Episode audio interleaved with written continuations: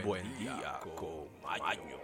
Muy buenos días amigos, muy buenos días amigas, bienvenidos nuevamente a otra entrega de su espacio Buen día con Maño, aquí dándole la bienvenida a la semana, sí, en el lunes. Estamos de vuelta, aquellos que están en el trabajo, algunos aquí en el otro lado del mundo, por ejemplo en Europa, que tenemos que hoy aún es día de fiesta, se celebra el gran lunes o la gran noche, eh, también tenemos aquí amigos, amigas que se celebra el Día Internacional de los Monumentos y Sitios, también el Día Europeo de los Derechos de los Pacientes, también se celebra el Día Mundial del Radio Aficionado. Así que aquellos oyentes, muchas felicidades. Amigos, amigas, tenemos efemérides, noticias y la frase del día icónica que nos representa como espacio. Más adelante hablaremos del significado del domingo de resurrección que estuvo el día de ayer. Hablaremos un poco más adelante. Amigos, amigas, sin mucha antesala, queremos darle la bienvenida a la semana. Feliz inicio de semana. Y ahora, efemérides. Aquel que no conoce su historia se ve obligado a repetirla. Aquí en Buen Día con Maño hablaremos qué sucedió un día como hoy en la historia del mundo. En el año 1025, Boleslao I es coronado en Genicio, rey de Polonia. Tenemos aquí que en el año 1188 comienza la Cortes del Reino de León, las primeras de las historias en dar voz y voto a los tres estamentos del momento, clero, nobleza y pueblo llano.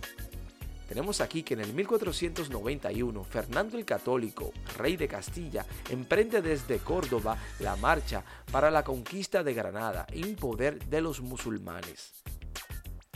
Tenemos aquí que en el 1506 el Papa Julio II coloca la primera piedra de la Basílica de San Pedro en Roma. En el 1518, un día como hoy, Bona Sforza es coronada reina consorte de Polonia. Tenemos aquí que en el 1521, un día como hoy, el segundo día del juicio de Martín Lutero durante la asamblea de dieta de Worms, Lutero rechaza retractarse de sus manifestaciones aún al riesgo de ser excomulgado. Amigos, amigas, tenemos aquí que en el 1649 la consagración de la Catedral Metropolitana de la Inmaculada Concepción en Puebla, Zaragoza, Puebla. Amigos, amigas, tenemos aquí que en el 1689 hubo un levantamiento en Boston contra Sir Edmund Andros. En el año 1738 se funda la Real Academia de la Historia en Madrid.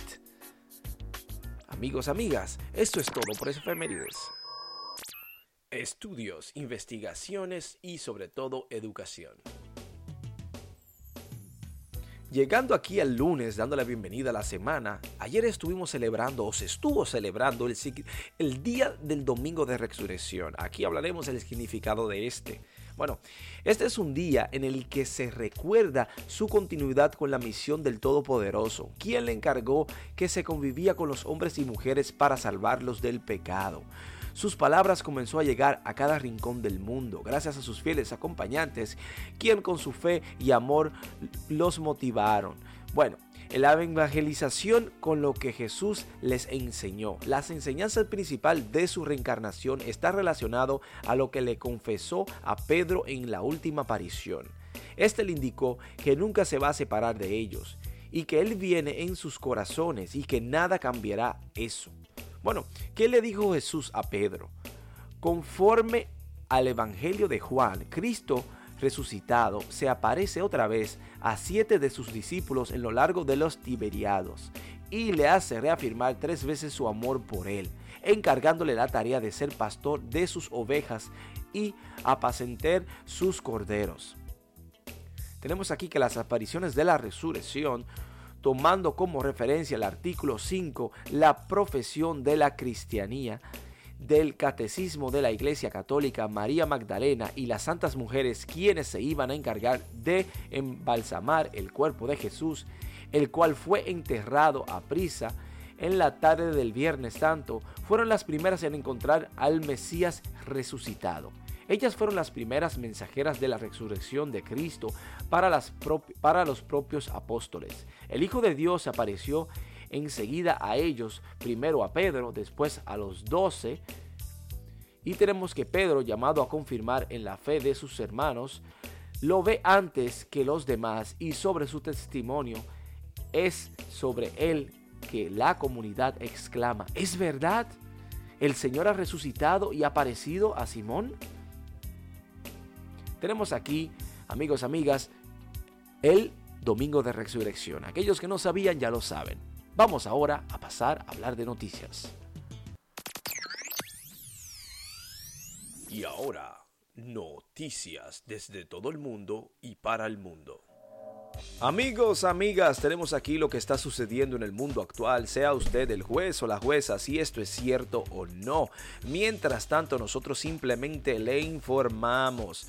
Tenemos aquí las noticias del mundo. Bueno, prisión. Sí, sin fianza, prisión sin fianza para sospechosos del tiroteo en el metro de Brooklyn. La semana pasada estuvimos hablando de este terrible hecho que en la ciudad de Nueva York el hombre acusado de abrir fuego en un vagón atestado del metro de Nueva York compareció el jueves ante una jueza quien ordenó que permanezca en prisión sin derecho a la libertad bajo fianza. Los fiscales dijeron que provocó terror a toda la ciudad. Bueno, para que vean que terrorista es aquel que imparte terror, no necesariamente alguien que viene de otro país. Amigos, amigas, Atos, Portos y Aramis y de D'Artagnan. ¿eh? ¿Quiénes fueron los verdaderos tres mosqueteros? Se preguntan y comentan. Bueno, si bien las emocionantes aventuras de los tres mosqueteros son un producto de la imaginación del novelista y dramaturgo francés Alejandro Dumas, quien nació hace 220 años, no solo el regimiento existió, sino que los héroes tienen equivalentes históricos reales. La historia de Josephine Wilkinson separa sus vidas de la leyenda. Los orígenes de los mosqueteros se remontan a los 1600, cuando Enrique IV formó las carabinas, una unidad de caballería ligera que portaba armas largas llamadas aracabuces, que se hizo conocida por su puntería. En el 1615, durante la regencia de Luis XIII, los carabineros se distribuyeron entre otras unidades de caballería ligera, donde sus habilidades le permitían realizar misiones de reconocimiento. Pero en el 1622, el mismo Luis, queriendo su propio régimen especial, reformó la unidad para prepararla para una expedición contra los hugonetes. Amigos, amigas, o sea que los mosqueteros sí fueron reales.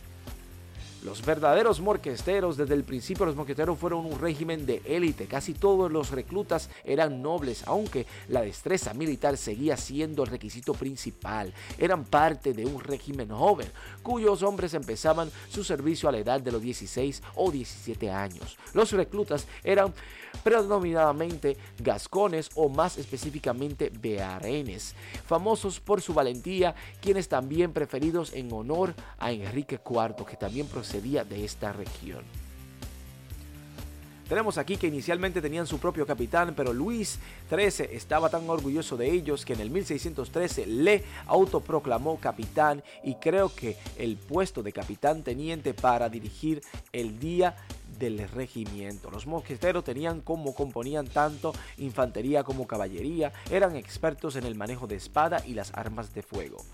Durante tiempos de paz servían como escoltas para el rey y organizaban simulacros de batallas como entrenamiento en la corte. En la guerra acompañaban al rey en el frente, dirigían asaltos en asedios y realizaban maniobras peligrosas y servían como centinelas en la puerta del monarca. Interesante amigos, amigas. ¿eh? Seguimos y tenemos aquí amigos, amigas, que anda un dispositivo nuclear desaparecido en la ciudad de Pensilvania. Así como usted escucha, las autoridades de Pensilvania están buscando un dispositivo nuclear portátil perdido que contiene material radiactivo y que pertenece a una empresa local que realiza inspecciones en la construcción.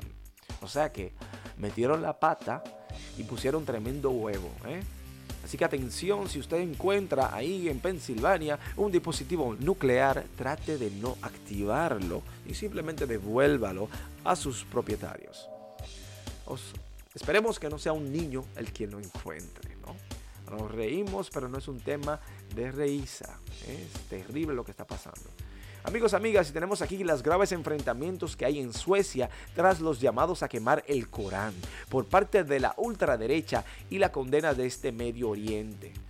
Terrible lo que está sucediendo. Docenas de personas fueron arrestadas en Suecia tras graves disturbios a raíz de controversias para quemar el Corán por parte del grupo islamofóbico de extrema derecha. Los enfrentamientos llevan produciéndose de manera consecutiva desde el jueves en varias ciudades del sur del país, donde el partido de ultraderecha Stream curso firme, liderado por el danés suecos Ramus Paladuan convocó los eventos. Paladuan dijo que había quemado el texto sagrado del Islam y que repetiría la acción que se produjo durante el Ramadán, el mes sagrado musulmán. Según un comunicado de la policía difundido este lunes, 18 personas fueron arrestadas en Lake Point y 8 en North Point, con unos 130.000 habitantes y al suroeste de Estocolmo, donde se produjeron algunos de los disturbios más intensos.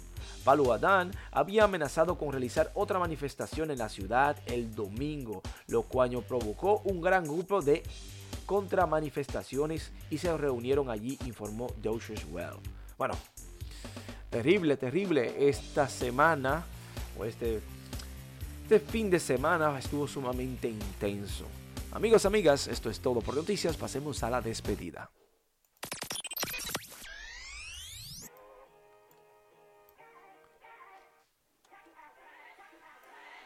Amigos, amigas, hemos llegado a la despedida de nuestro espacio, agradeciéndoles de antemano por su sintonía, por los mensajitos, por las bendiciones durante la Semana Santa. Estamos agradecidos infinitamente.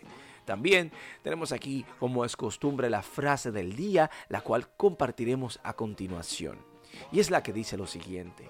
Los triunfadores tienen mucha suerte. Si no le crees, pregúntale a un fracasado. Michael Levine. Amigos, amigas, queremos desearle un excelente inicio de semana. Esperemos o hemos esperado y creemos que en estos días de Semana Santa, en este hermoso fin de semana festivo, usted tuvo la capacidad de reflexionar y recordar que la felicidad, la tranquilidad y la paz, todo depende de usted. Así que bríndese a usted mismo la paz, la energía y la emoción de ser feliz. Y ya verá usted cómo le cambia la vida suya y los de su alrededor. Que tengan un excelente lunes y un hermoso inicio de semana. Nos vemos mañana aquí en Buen Día con Maño.